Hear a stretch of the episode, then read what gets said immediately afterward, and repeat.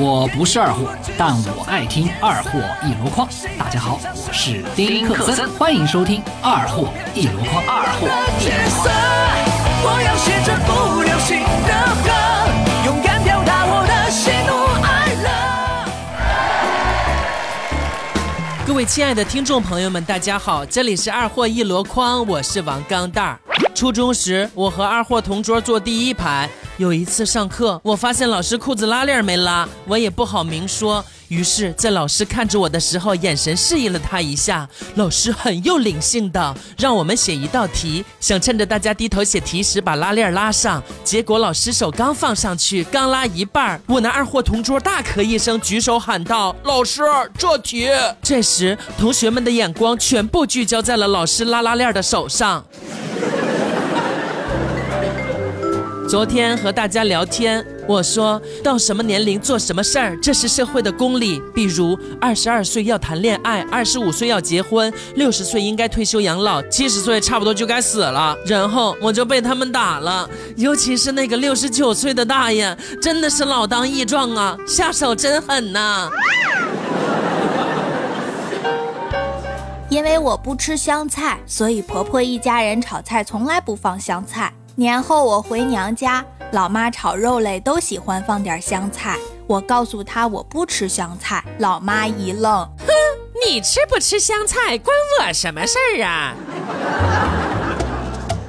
今天才明白，上次同学聚会喝了八瓶啤酒，撑死我了。一瓶白酒六十四度，一瓶啤酒八度，八瓶啤酒相当于一瓶白酒的度数。以后同学聚会，我直接喝一瓶白酒不就好了吗？省得喝八瓶啤酒撑得慌。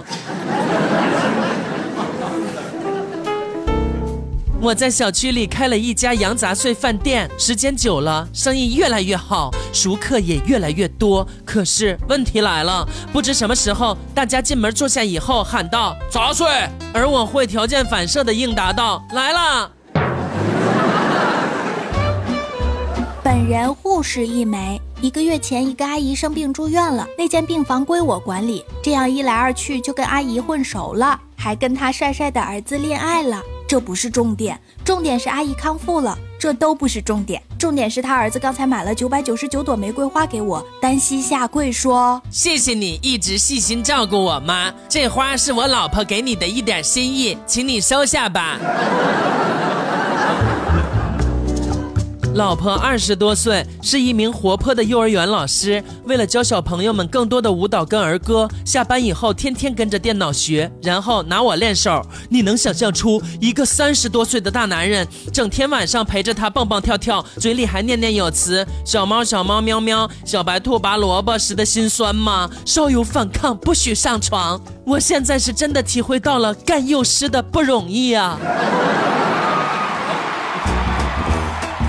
自从得知某品牌更名为金拱门以后，各品牌纷纷开会决定变更名字，以便有中国元素。于是有了如下的生活场景：开辆立马跑车，在红帽子餐厅吃个披萨，用菊花科技的手机刷着独眼微博，时不时看一下皇冠手表，然后上熊掌搜索买一张木棉花航空的机票。闺蜜楠楠告诉我，昨晚她躺着玩手机，她喝醉酒的父亲推门进来，然后她选择装睡。她爸爸以为她睡着了，抚摸着她的头发说：“唉，我闺女长得这么丑，怎么嫁出去呀？”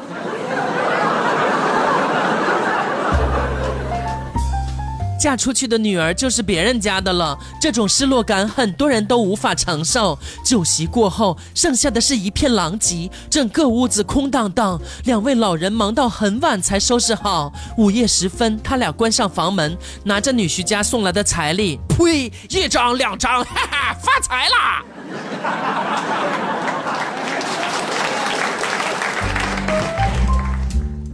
高中时暗恋班上的一个女同学，课外兴趣班看她报的乒乓球，我也赶紧报名了。有一次和她练习时，她接过来的乒乓球偏高，我扣球却把球打在她的脸上。看到她嘴上说没事儿，脸上却有点不高兴。